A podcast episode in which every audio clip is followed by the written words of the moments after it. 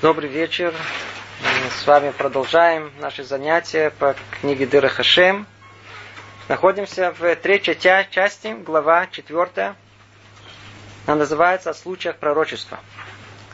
В прошлый раз мы уже начали с вами говорить в третьей главе о Духе Святости, о пророчестве. Было некое видение и понимание, основное, в чем отличие между э, Духом Святости и пророчеством. Пророчество – это э, явление совершенно другое, совершенно э, незнакомое обыденному человеку. Ну, никак. Мы с ним никак не связаны.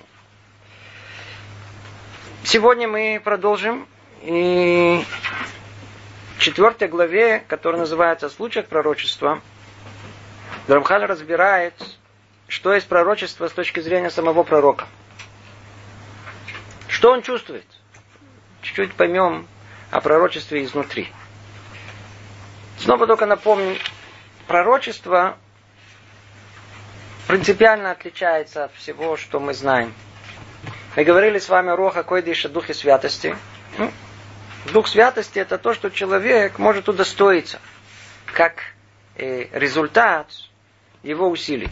Кто помнит учебу по книге Мсилат и Шарим, то там описывается ступень за ступенькой возвышения человека, его совершенствование. И там где-то в самом конце, кто помнит, э, мы говорили, что есть Роха Койдыш, там есть Дух Святости, который человек может сам удостоиться. Что он пройдет через все эти ступеньки, удостоится Дух Святости. В отличие от этого, мы видим, что э, пророчество в этих ступеньках вообще не указано. Почему там нет пророчества? Иди знай, поднимемся, поднимемся на самый верх, там в конечном итоге станем пророком. Ответ. Подготовиться можем, но пророком не станем. Или станем. Не от нас зависит. Пророк это тогда, когда есть с двух сторон. С одной стороны, человек готовит как бы свой сосуд и способен принять пророчество. С другой стороны, есть желание Творца передать именно этому пророку именно это пророчество. Кроме этого, мы видим, что пророчество может быть дано и людям нечистым, тогда, когда Творец желает этого. И это дополнительная тема, мы ее дальше разберем. Пророку раскрывается будущее. Мы вообще хотим знать, что в будущем. Может быть, в одном слове скажем об этом. Наш мир, наш мир, мир ограниченный в пространстве и времени. Человек находится только в одном месте и не может быть в одно и то же время в разных местах. Мы находимся только в каком времени? В настоящем. Прошедшее уже прошло. Остается только у нас в памяти. А будущее еще не наступило. Есть некое неуловимое существование человека. Что мы бы, очень бы хотели бы? В нашей жизни бы мы больше всего бы хотели знать, что будущее. Если бы знали последствия того, что я делаю сейчас, это он или не он. За кого выходить замуж? Мы что бы хотели? Встретили парня, написано, я твой. Не пишут. Да, был бы пророком, вы знали бы, а вот это он и есть, уже видели, как счастливо живем. Или наоборот, в пророческом духе бы видели, какое несчастье, сколько там ссор, склок, драк, иди знай, о, нет, уже сейчас не хочу. Если бы так бы было бы, было бы у нас бы свобода выбора, у нас бы не было свободы выбора. Творец в милосердии своем забрал у нас эту возможность. Забрал.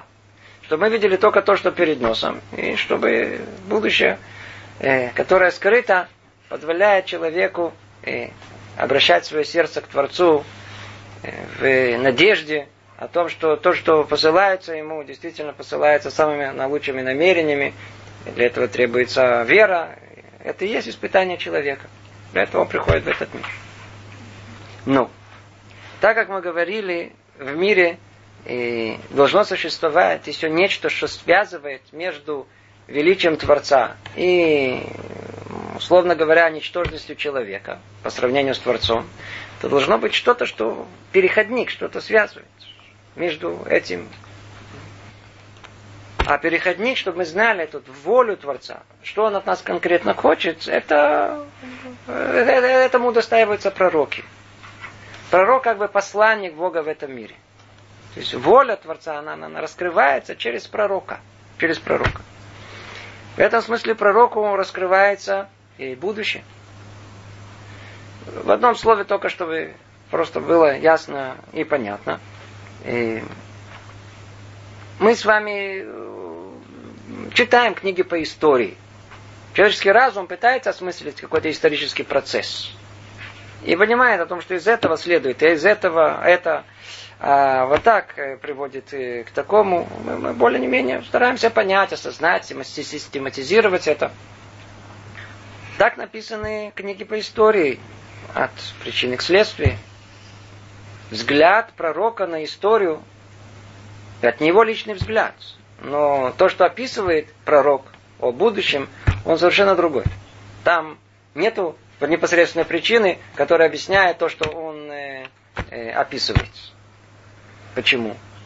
Потому что взгляд пророка, он не связан с событиями, которые тут происходят, событиями духовными, которые спрятаны от глаза человека. Нас описывается разрушение первого храма пророчество разрушения первого храма. Да, напрямую. Яу описывает это. Если бы мы бы описывали бы, или бы дали бы это в руки историков описывать, что бы они сказали, почему был разрушен первый храм. Начали бы описывать достоинство, и величие, и мощь армии Навуходонецера. Он был сильнее, у него были новые изобретения, привез, все это правильно осадил, не ошибся, Э, стратегия, тактика, все бы свели к военному искусству. И вот вам результат. Они победили и Иудею и разрушили первый храм. Описание пророческое, но совершенно другое, оно вообще не связано с э, теми, э, как в кукольном театре, с теми людьми, которые всего лишь навсего дергают и ставят в нужное место, чтобы они выполнили волю Творца. Разрушение первого храма описывается пророками совершенно по-другому. Оно описывается с точки зрения духовных причин, которые привели к этому разрушению. Это единственное, что описывают. То есть исторический процесс у него не в виде количества там солдат, э, э, пушек, танков и самолетов. Вообще нет, это совершенно не интересует. Это, это только э, внешнее украшение. Не более того. А истинная причина, она скрыта от наших глаз. Это прегрешение еврейского, еврейского народа. В чем оно было, мы знаем. Три основных прегрешения еврейского народа. Они привели к разрушению храма. Тема сама по себе, мы ее касаться не будем. Но это в одном слове просто понимание того, что э, взгляд пророка, который э, мы находим в книге пророков, он э, описывает историю совершенно по-другому, незнакомым для нас э, взглядом, знанием вот этих э, духовных корней всех исторических процессов. Но давайте обратимся к самому тексту. Снова глава 4, первый параграф. Когда пророк достигает ступени пророчества в совершенстве, он постигает все, приходящее к нему ясным постижением и полным знанием. То есть, Хотя информация передается ему по ступеням, как мы упомянули в предыдущей главе, сначала в виде образов и только потом переводится в мысли упомянутыми путями. Но когда человек ясно понимает свое пророчество, он постигает, что поистине является пророком. То есть он понимает, что связывается с Творцом, и он открывается ему и производит в нем все эти действия. И пророк постигает, что образы, возникшие в нем, это пророческие видения, порожденные божественным воздействием, и что знание предмета, установившееся в нем, результат воздействия свыше. И не станется у него никакого сомнения ни в пророчестве, ни в его аспектах, как предыдущих, так и последующих. М? Кажется, сам текст ясен, но давайте его э, постепенно разберем. Снова, когда пророк достигает ступени пророчества в совершенстве, обратите внимание, когда он достигает, то есть до этого он не постигает. Путь к пророчеству он постепенный. Когда мы говорим о том, что э, пророк достигает ступени пророчества, вот когда он достиг уже, то первое, что говорит нам Рамхаль, то он все это постигает ясным постижением и полным знанием. Что значит ясное постижение? Это значит, что до тех пор, пока он еще не дошел до уровня э, пророка в своем совершенстве, у него есть постижение, но не ясное. А за ним следует э, знание, но не полное. И только когда он достигает истинного уровня пророка, он постигает знание э, в совершенстве и в, э, в полном знании. Теперь давайте поймем более конкретно, что означает ясное постижение и полное знание. Это уже и раньше мы разбирали, и со следующее предложение это следует. Объясняет Рамхаль это так.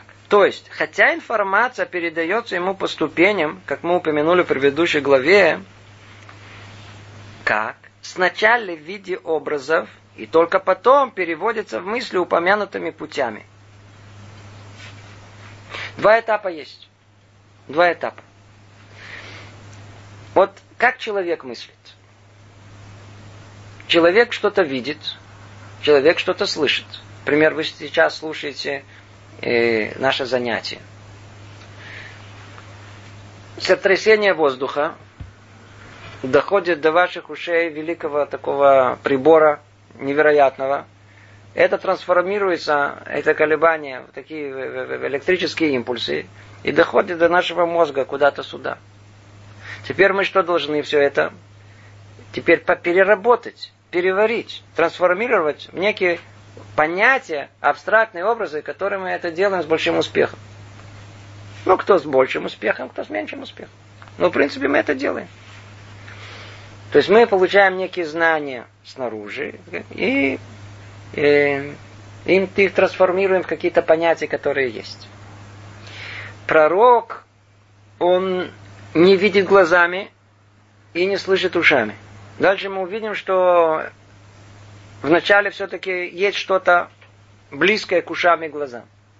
А пророк получает видение прямо непосредственно в то место, куда и так все приходит. В скобках я замечу, ведь снова возвращаясь к этой удивительной теме, что мы видим и что мы слышим. Это вещь удивительная. То есть э, есть набор каких-то огромное количество этих фотонов, они врезаются в поверхность, а, и потом доходят до нашего глаза.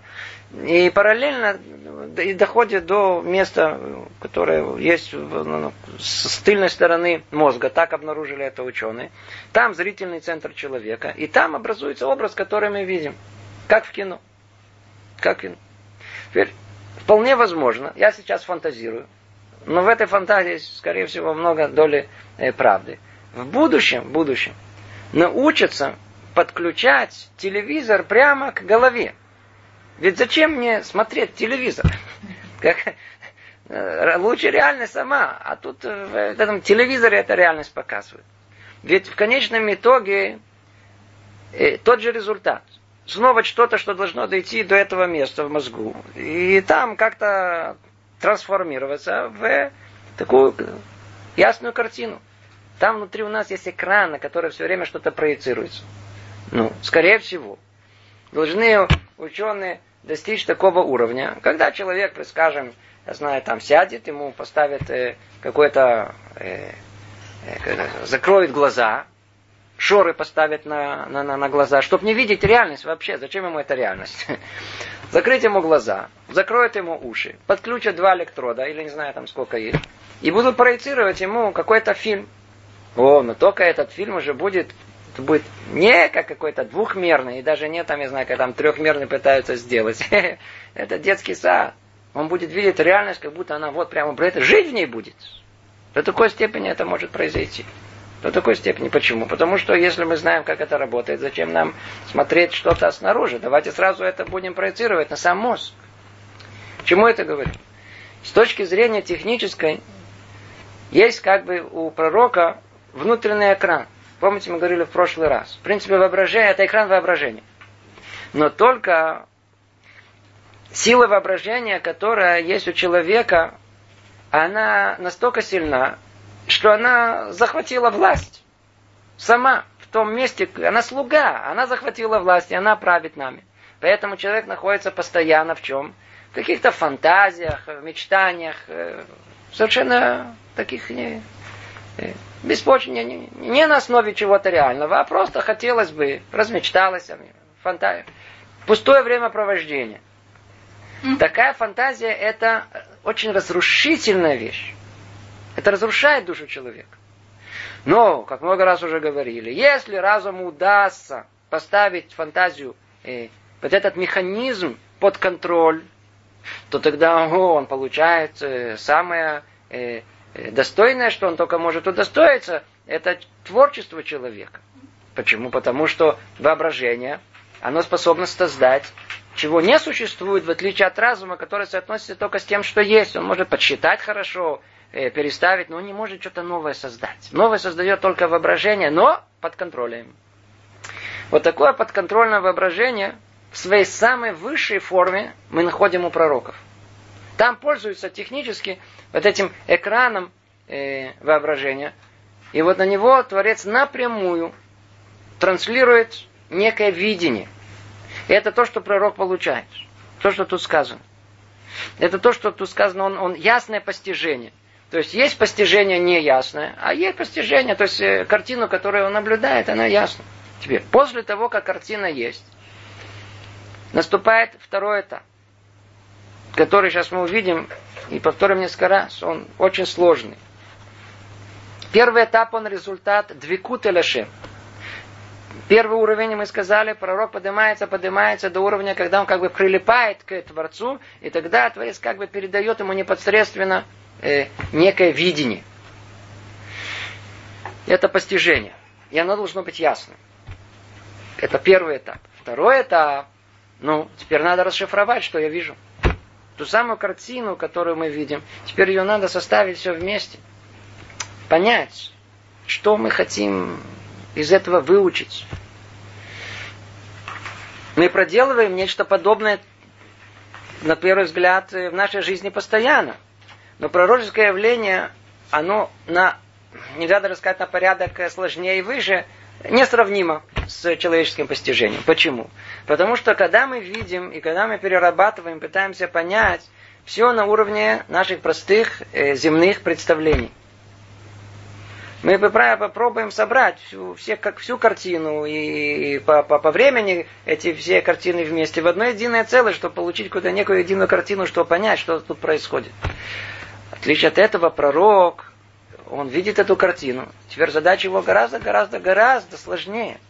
Ведь он видит некий образ какой, только тот, который он как человек, басар ведам, из, из материи состоящий, он может только соотнестись к, с, чем, с, с тем, что находится в этом материальном мире. Но при этом что-то Творец ему раскрывает, какой мир? Духовный. О, теперь что ему нужно? Теперь ему нужно, согласно материальному видению, расшифровать духовное э, явление, духовное послание, которое Творец ему хочет э, дать. И это называется уже э, понять эту информацию, расшифровать ее. Ну, это то, что он тут говорит в одном слове. Хотя информация передается ему по ступеням, как мы упоминали, вначале в виде образов. Вначале приходит образ и только потом переводится в мысли. Теперь надо это перевести, этот образ, в конкретную мысль. То же самое, э, снова я все время стараюсь как-то к нам свести, чтобы нам это было понятнее. Мы тоже видим образы, но там внутри у нас э, кто-то умеет этим образом э, приклеивать слова. А потом из этого мы составляем предложение. Потом и целые мысли появляются, верно? Ну, некое подобие, некое подобное. Но только творец, э, э, пророк, что видит? Пророк видит некий образ материальный. Теперь ему надо приклеить это к чему-то, сначала понять духовное из этого, а потом к этому духовному снова высказать ее материальными словами. Ну, это уже огромный труд. Но когда, сейчас мы об этом будем говорить. Но когда это происходит, говорит Рамхаль, Но когда человек ясно понимает свое пророчество, он постигает, что поистине является пророком. И говорит, подобная вещь, когда в нем есть вот это видение, и после этого ему удается это перевести на какую-то понятную э, информацию, на понятную информацию, он не сомневается в том, что он является пророком. То есть, он понимает, что связывается с Творцом. Это не то, что вообще ничего не ясно и непонятно. У него ясно, очевидно, что он связан с Творцом. С Творцом. И мы сейчас дальше только увидим, что это на следующем этапе. А на первом этапе это не совсем будет ясно. Подождите еще немного. Это как бы первый э, параграф, это вступительный параграф. Дальше он будет объяснять это постепенно. То есть ему ясно, очевидно, что он является пророком.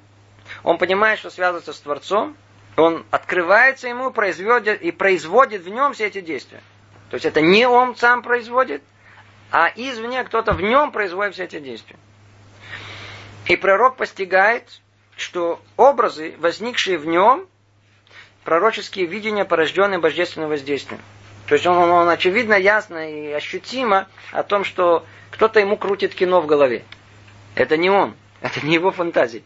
Это не его воображение. Кто-то на нем насильно, ему какая-то другая картина идет.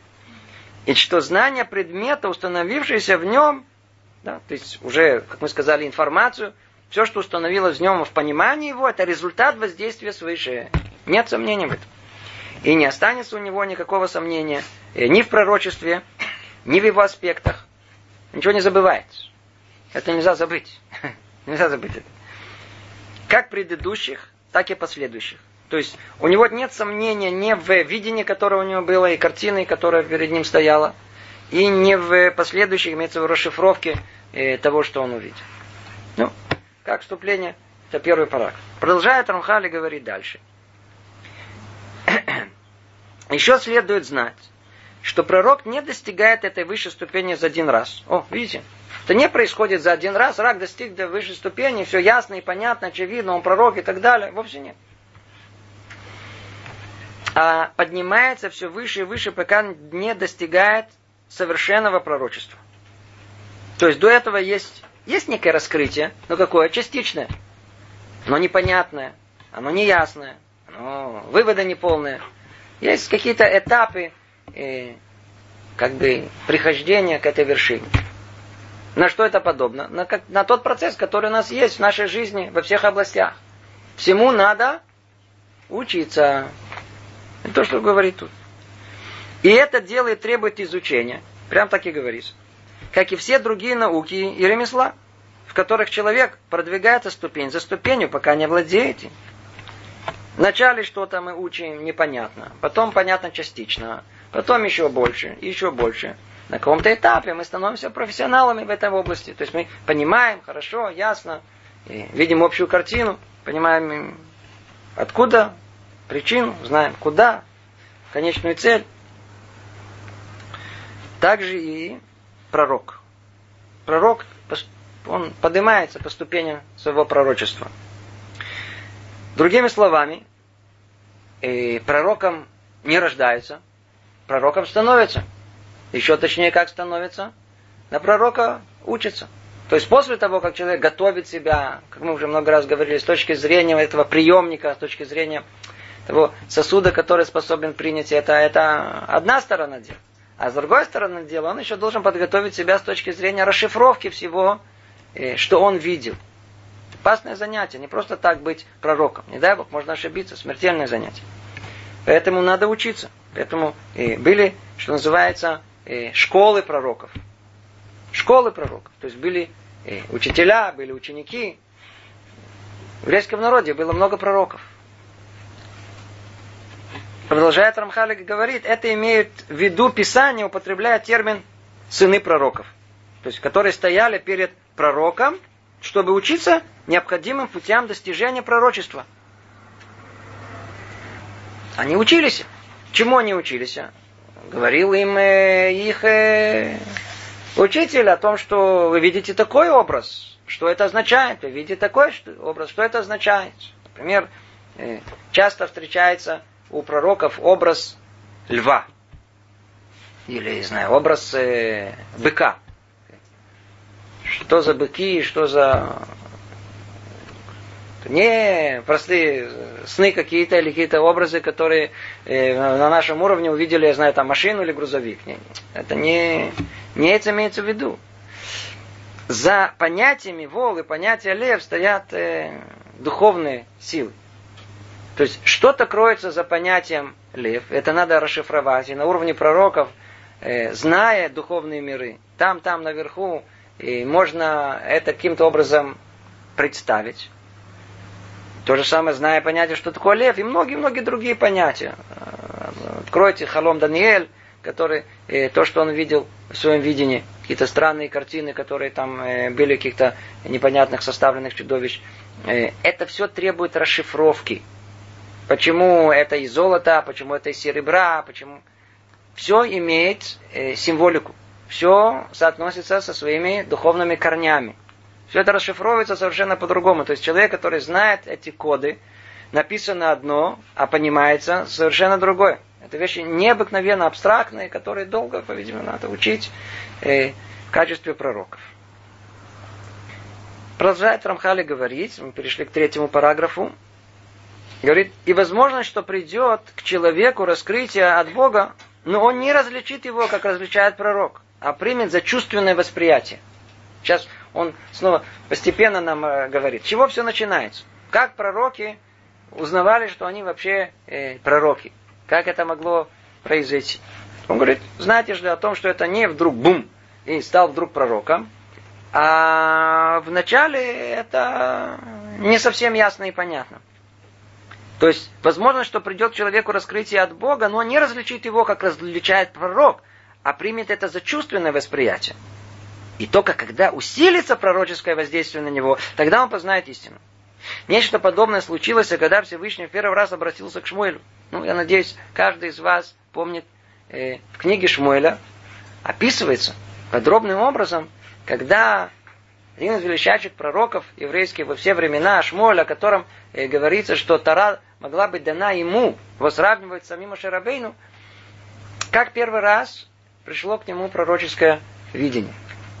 Описывается это в книге Шмуэль Алев, э, в самом начале э, третьей главы, как э, находясь там во дворе, в, около скини Завета, вы знаете о том, что Шмуэль, он находился в прислуждании у Эли. Эли был Алия Коэн, он был как бы духовным лидером всего еврейского народа, он был судьей, он же был пророком, и Шмуэль у него учился. И вот, находясь там, он чувствует, что он засыпает, и вдруг он слышит, как его зовут. Шмуэль. Он тут же вскочил, побежал к Эли. Говорит, я тут. Он говорит, я тебя не звал, иди спать. Тот вернулся, лег. Снова слышит вдруг голос. Шмуэль. Он вскочил, побежал к Эли и говорит ему, я тут. Вы меня звали? Он говорит, я тебя не звал, иди спать. То. Снова он лег. И снова ему голос обращается. Шмуэль. Он снова вскочил, пробежал снова к Эли. Тогда Лип что понял? Что его кто-то там зовет, но не он, а кто-то сверху. Тогда он его сделал, дал ему первый урок пророчеству. Он говорит, послушай, если к тебе еще один раз так и обратятся, то ответь ему. Твой покорный слуга слушает тебя. Так оно и было, он вернулся. Снова прилег заснуть, и слово слышит, что его зовут. И тогда он ответил, как его обучили. Тогда первый раз он услышал голос, э, как бы, условно говоря, голос Творца. До этого он слышал голос Эли. Теперь он слышал голос, э, как бы, голос Творца, который возвестил ему о том, что произойдет. Это первое пророческое явление, которому было дано. Что произойдет с Эли и его сыновьями раскрыл ему судьбу своего учителя. И ну, что дальше произошло, надеюсь, вы откроете книгу Шмуэля. Так или иначе, что мы видим? Начало деятельности Шмуэля как пророка, оно было с того, что Творец к нему обратился. Он не понял. Ему показалось, что его э, зовет э, его наставник Эли. Это то, что написано тут что при, возможно, что придет человеку раскрытие от Бога, но он не различит его, как различает пророк, а примет за чувственное восприятие. То есть, что мы видим в начале, пророк воспринимает это чуть ли не как речь, кто-то его зовет. Именно то, что говорит нам э, Рамхаль, нечто подобное случилось, когда Всевышний в первый раз обратился к Шмуэлю. Он не пророчествовал сначала и не получил пророческого воздействия. Ему лишь открылся голос, как ощутимый звук, и ничего больше. Звук он получил, не явление. Это был уже следующий этап. На первом этапе он только слышал звук. Слова.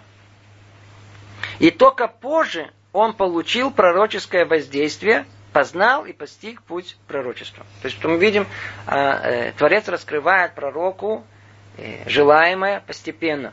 Вначале максимально приближенное к человеческому восприятию.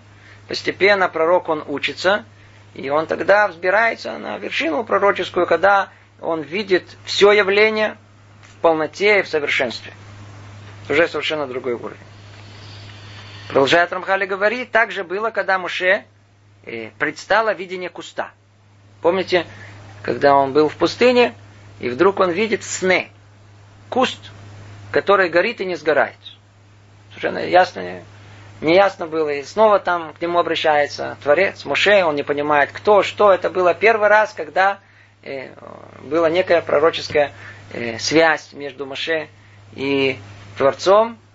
И впоследствии он это понял, но в самом начале восприятие его было какое-то какое человеческое, да, и, и восприятие было как э, звуки, как слова.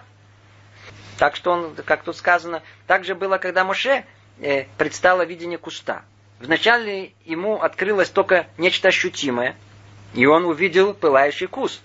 То есть Машер Бейну сразу увидел, э, в первую очередь увидел некую картину необыкновенную. Но эта картина была прямо тут перед ним. Видел как его, как, как видение. Затем святой благословен он позвал его голосом его отца. Не просто так был голос, а голос его отца, Амрама. И только после этого послал ему пророческое воздействие. Уровень за уровень. И тогда Маше постиг истинную суть этого пророчества. Но это уже был самый последний, самый последний этап. Снова мы видим, как э, пророческая связь между Творцом и пророком, она происходит постепенно э, во всех уровнях. И по времени вначале э, раскрывается Творец пророку на уровне близким к человеческому, слышит человеческий голос, видит некое явление, э, чуть ли не материальное, которое тут в этом мире. И только постепенно, э, после этого раскрываются ему более высокие уровни постижения, пророческие воздействия, то есть видение пророческое, и только после этого истинная расшифровка этого всего. Теперь, как это более конкретно происходит? Как это более э, конкретно происходит? учащиеся пророчеству изучают особые вещи, которые привлекут на них высшее воздействие. Удалят препятствия материальности мира и привлекут открытие света Всевышнего и приобщение к нему. Это учение включает внутренний настрой, упоминание святых имен, прославление Всевышнего хвалами, включающими его именами, комбинированные определенным образом, как мы сказали выше. Ну, мы тут добрались уже, хотя это упоминается э, в общими словами, но в принципе мы уже говорим о чем-то внутреннем, о технической части становления пророков. То есть мы до этого говорили вещи общие. Как то? Необходимо подготовить себя. Подготовка пророка основная состоит в том, что он начинает быть хозяином самого себя. Хозяином самого себя. Как описано про Авраама Вину, о том, что ему удалось полностью контролировать все части своего тела, кроме пятерых. И когда он все, все ему удалось, опять он получил в э, подарок от Творца, то его уже потомки в своей самой вершине своего существования, кто это, это пророки, они также были способны это делать. То есть полный контроль над всеми органами чувств, над, над собой, над собой. И это не только относится к телесным потребностям. Смотрите, у нас э, человек захочет покушать, покушать. И раз и забыл уже, что он учил. Просто сразу память отшибла. Почему? Он настроился в другую сторону. Не может. Разыгрался аппетит. А есть люди, которые этот уровень вы просто, они могут приклеены к одной мысли и забыть, что они э, голодное, не обратить внимания. Есть разные уровни. Пророк, он должен быть свободен от э, воздействий телесных. Там же изнутри тело постоянно что-то от нас требует, на что-то толкает. Тут хочу попить, тут хочу э, покушать, поесть, и тут хочу полежать, тут отдохнуть, тут контроль. Но это один уровень. Другой уровень, гораздо более высокий, это уровень над своими человеческими качествами. Самое основное качество, которое играет центральную роль в жизни человека, и вокруг этого все вертится, это мое «я».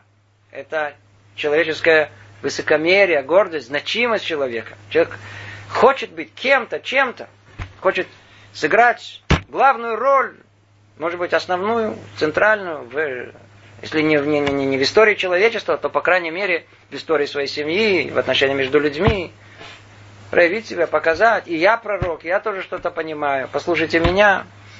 Это одно из самых сильных э, сил, которые есть внутри человека. Пророк должен освободить себя от этого. Вершина этого, где мы находим, что сказано про Моше Рабейну, она валя домой, что в том был самым большим смиренным и скромным человеком в мире. Э, он, вот это качество высокомерия в себе ему удалось полностью побороть себе. Он был никто, ничего. А нас, самых великих людях, мы только знаем, как они э, говорили о себе. Один говорил, я никто. Давид, э, царь Давид говорит, они велоиш, я, я, я червь. Кто такой? Я червь. Арама Вину сказал про себя, что они афар эфер, я, я, я прах, я, я пепел. А Моше Рабен вообще сказал анима. Кто я? Кто это? Вообще даже нельзя перевести это. Э, что это такое? Вообще никто. Только такие люди могут подготовить себя к пророческому дару. И это как бы подготовка к всему этому. Теперь. За этим что следует? За этим следует теперь надо обучение. После того, как теперь человек подготовил, начистил свою эту э, э, свою... Э, и это включает, кстати, что мы уже много раз говорили, контроль над воображением. И это все подготавливает как бы свой экран к восприятию пророческого видения. Чем больше мы чисты, тем больше видение экрана, оно более чисто. И когда это явление приходит, теперь, как мы сказали, надо его расшифровать. И есть школы, школы пророческие, в которых учат эту расшифровку, как это расшифровать. Ну, есть еще предварительные вещи, которые, которые, которые находятся до того как. До того как. Что это до того? Человек готовит себя к принятию э, пророческого видения какого-то. Что значит готовить себя? Это работа всей жизни. Человек работает над собой всю жизнь. Да. Шмоль провел, как, знаю, как в, в, около, около Скини Завета с, с он прожил всю свою жизнь в полной чистоте, не видя того, что даже происходит ну, вокруг него. Подготовил себя. Но теперь, предположим, он хочет получить э, э, какой-то пророческий дар. Что-то он хочет получить, какое-то, получить это сведение какое-то пророческое. Оказывается, что нужно тут еще подготовку, еще дополнительную есть. Да не просто так, что вдруг ни с того ни сего, хотя я беру в скобках, что бывает и описано случаи, когда это происходит ни с того ни с сего. Да, да, да, описано. Что бывает, что э, э, это происходит, э, но в целом, в целом требуется подготовка к этому, как мы скажем. Если уже вспомнил, скажем, описано несколько раз у нас о том, что пророческий дар сходил на пророка по нужде Творца без подготовки. Без подготовки. Например, э, описывается, как э, э, пришли, как сказано, Бней Навиим э, к Элиша. Элиша был учеником Элиау Анави, пророка Элияу. И они раскрыли ему секрет, раскрыли ему э, знание будущего, и сказали ему, знаешь же, ты, ты не знаешь, что завтра твой учитель уйдет из этого мира – они обратились к нему. То есть из того, что там написано, ясно, что это были пророки как бы на уровне, э, или сравнимые с уровнем Элиау Анави. Но основная как бы линия должна была перейти к пророку Элиша. И Элиша получает после этого пророческое э, явление, без, мы видим, без подготовки. Без подготовки. То есть есть случаи, когда описывается у нас, когда по нужде, когда Творец, он как бы э, насильно делает пророка пророком, Э, без того, чтобы он пройдет, без того, чтобы он прошел все эти этапы к пророческому восприятию. Но по, по порядку необходимо э, подготовить себя к этому пророческому восприятию. Как? Надо себя настроить на это. Надо себя настроить. Надо себя настроить. Также, когда мы хотим понять, что написано, нам нужно что? Сосредоточиться. Сосредоточиться в одну, в одну точку. То есть, то есть все остальное убрать в одну точку. Чем больше сосредоточимся, чем больше у нас мы уберем все вокруг нас, тем больше поймем, глубже сможем войти в это. Пророк, в подготовке к пророческому своему дару, к восприятию, он должен полностью как бы отключить как бы свое тело он отключает. Плюс еще Творец ему помогает. Как мы говорили, пророк, когда получает пророческий дар наяву, он как бы находится в каком-то в приступе эпилепсии, всего вот трясет, как будто тело просто не работает. Он, происходит не, не, непосредственное восприятие его души э, с Творцом. Тело отключается. Никакие эти эмоции, чувства тоже они не, не, не мешают ему. Не мешают ему. Но чтобы прийти и получить это, нужно себя полностью сконцентрировать. И приподнять. Сконцентрировать это одно. Да, типа, условно говоря, чтобы только никто не припутал, я извиняюсь, Будда употребляет это слово типа медитации. Но только это совершенно другого типа. Другого типа. Принцип он верный, без всяком сомнении. Но только надо знать, что приводит к единению с Творцом основную работу подготовки э, пророка, это тут не совсем упоминается, в других местах упоминается, это пребывание в э, радостном состоянии духа, это условие всему. В, в состоянии депрессии нету пророческих даров. Ничего не получает человек с, с, сверху, когда он находится в таком депрессионном состоянии даже в плохом настроении. Только тогда, когда находится радостное состояние духа. Поэтому мы находим, что порой, э, чтобы прийти к этому состоянию пророческого дара, э, то музыку даже играли вокруг пророка. Не нашу, естественно, а очень высокую, которая действительно поднимает душу человека. Это одно. Говорит нам Рамхаль, это учение включает, то есть они начинают учиться.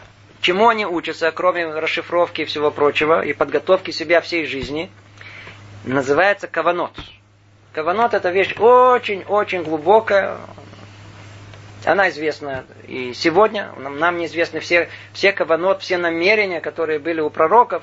Но сам принцип каванот, он нам известен до сегодняшнего дня. Только результатов у нас, конечно, пророческих особенно от них нету, но, как утверждают наши мудрецы, а исправление этого мира, исправление самого человека через эти каванот, эти намерения, они, да, существуют до сегодняшнего дня. И что такое каванот? Намерение. То есть, если мы исполняем, исполняем некую мецву, то за этой мецвой кроются невообразимые э, причинно-следственные всякие разные духовные э, последствия, и надо знать, как это происходит. То есть это, это есть намерение. Намерение это когда я делаю действие в этом материальном мире, что конкретно происходит сейчас в мире э, духовном. То есть я это действие я делаю на воздействие, которое должно э, происходить в духовном мире. Э, это называется кавана, намерение. Дальше, упоминание святых имен. Тоже снова не можем все с самого начала говорить, но уже говорили о том, что упоминание святых имен, это целая, целая глава у нас была э, у Рамхаля, когда э, именно правильное упоминание э, святого имени, это как бы обращение по правильному адресу. Помните, мы говорили, если э, э, идет человек, я ему кричу, Йося, он тебе идет. Почему? Как его зовут? Его зовут Моше. Его не зовут Йосиф. Он не будет. Но если буду кричать Моше, он что он делает? Тут же обернется. Почему? Я его позвал по правильному э, имени. Если этому Моше я еще буду кричать Папа, а он мне действительно является отцом, о, тогда он не просто, он дернется весь, верно? То есть надо знать, э, каким именем обращаться. И если мы видим сейф, то какой код его открывает? Это имена святых, э, это упоминание святых имен. Это второе. Третье – это прославление Всевышними хвалами, э, включающего его имя, комбинированы определенным образом, как мы сказали выше. Это более высокий, самый запутанный уровень. Это действительно знание всех имен Творца. И в этом есть неудивительнейший порядок. То есть во всех именах Творцах есть только определенное количество имен, не меньше, не больше. Известно и ясно, э, что каждый из них выражает в этом мире, какое намерение нужно иметь, когда мы упоминаем это имя, как оно упоминается, из каких букв оно, оно состоит, включая с гематриями, вложениями, которые там есть. Намек на это. У нас есть 42-буквенное э, имя, которое мы, как правило, э, упоминаем. Мы даже, может быть, не обратили это внимание. Э, Анна Бекоах, оно начинается перед, перед псалмами, которые мы говорим перед началом субботы. Да. Когда мы перед Лехадуди. Начинаем петь Лехадуди. Да. Посмотрите, там перед этим есть Анна Бекох. Там начало, начало этих... Э, э, оно вроде бы как бы некий текст псалмов прославления, но первые буквы это то самое имя Творца, которое, естественно, нельзя произносить, поэтому мы его не произносим в виде псалма. То есть есть некая комбинация определенным образом. И в целом это умение восхвалять Всевышнего. Это тоже одно из самых непонятных для нас частей, которые у нас есть. Вершина этого э, э, достиг царь Давид. Да, и, и до него это было, и было, было после него, но он, он э, в этом смысле прославил э, величие Творца более всех в этом мире. И мы до сегодняшнего дня, псалмы Давида, это как бы основа основ э, всего с нашей молитвой истины и восхваления истинных, которые есть в этом мире. Он постиг, что значит восхвалять. Не каждый умеет восхвалять. Иди знай, один начнет хвалить. Пошел хвалить, его, его выгнали, вообще еще все сделал, все. Хотел похвалить. У нас тоже в жизни, у же тоже бывает. Иногда хотим, хотим похвалить, но не, не умеем это делать. Или не то сказали, так похвалили, что это проклятие оказалось. Надо быть царем Давидом, чтобы знать, как, как, как восхвалять. Надо быть пророком, чтобы воистину знать, в чем величие Творца, чтобы его э, восхвалять. Да. Если уже сказал это, то есть если э, муж хочет сказать жене комплимент, он хочет ее восхвалить в чем-то, то надо знать, в чем ее восхвалить. Надо знать, в чем хваление жены она состоит. Да. Жена тоже хочет мужа. Тоже надо хоть как-то по адресу, чтобы действительно он почувствовал, что его хвалят, а не соседа или, или, ее папу. Надо... Это очень-очень важная часть. Другими словами, не будем, это тема. Надо знать, как хвалить э, величие Творца. И пророки должны были этому учиться. Почему? Потому что это было как бы пробуждение желания Творца э, дать пророческий дар. Что тут кроется? Тут кроется то, что пророк, он как бы сторона принимающая. И все, что хочет принять, все начинается с того, что должно пробудить сторону дающей. Это вещь очень глубокая, только даю намек на это. И пророк должен это пробудить. Своим радостным состоянием духа, чтением псалмов, и правильными намерениями, каванот, настроем внутренним, который в нем есть, упоминанием святых, э, святых имен, он пробуждает желание Творца спустить ему пророческий дар. В конечном итоге все будет зависеть только от самого Творца, если Творец действительно откликнется, да или нет. То есть а пророк может сделать все правильно, все э, верно, но так и не получит э, совершенно не получит пророческий дар. А бывает, когда получает. То подведем, снова скажем э, э, этот параграф. Учащиеся пророчеству изучают особые вещи, которые привлекут на них высшее воздействие. Видите, вот именно эти вещи привлекут на них высшее воздействие. Они пробудят, и тогда они как бы дадут возможность это снять сверху. То есть и этим самым они удалят препятствия материальности тела, устранят от его и привлекут открытие света Всевышнего приобщения к нему. Как начинает концентрироваться, как делается вот эта э, медитация, которая освобождает человека от материальности тела, от его э, эмоций и всего прочего, что может помешать, от пустых фантазий. Э, каванот, внутренний настрой правильный, то есть намерения, которые есть у него, упоминание святых имен и прославление Всевышними хвалами, включающими его имена, это очень важно. Почему? Потому что это, как мы говорили, это код. И, то есть и они комбинированы определенным образом, как мы сказали, выше. И соответственно тому, насколько они, они это ученики пророков, удостоятся своими деяниями и насколько очистятся посредством этих вещей, в такой степени приблизятся к благословенному, начнут получать воздействие, постигая достижения э, постижение за постижение, пока не достигнут пророчества. То есть снова мы видим прямая зависимость от усилия э, человека, насколько он хочет э, очиститься, освободиться от материальности, от всего, подготовить себя, насколько он намерение э, он правильно делает и пробуждает желание Творца, настолько он удостаивается и в конечном итоге пророчества, и снова все э, зависит от желания самого, самого Творца.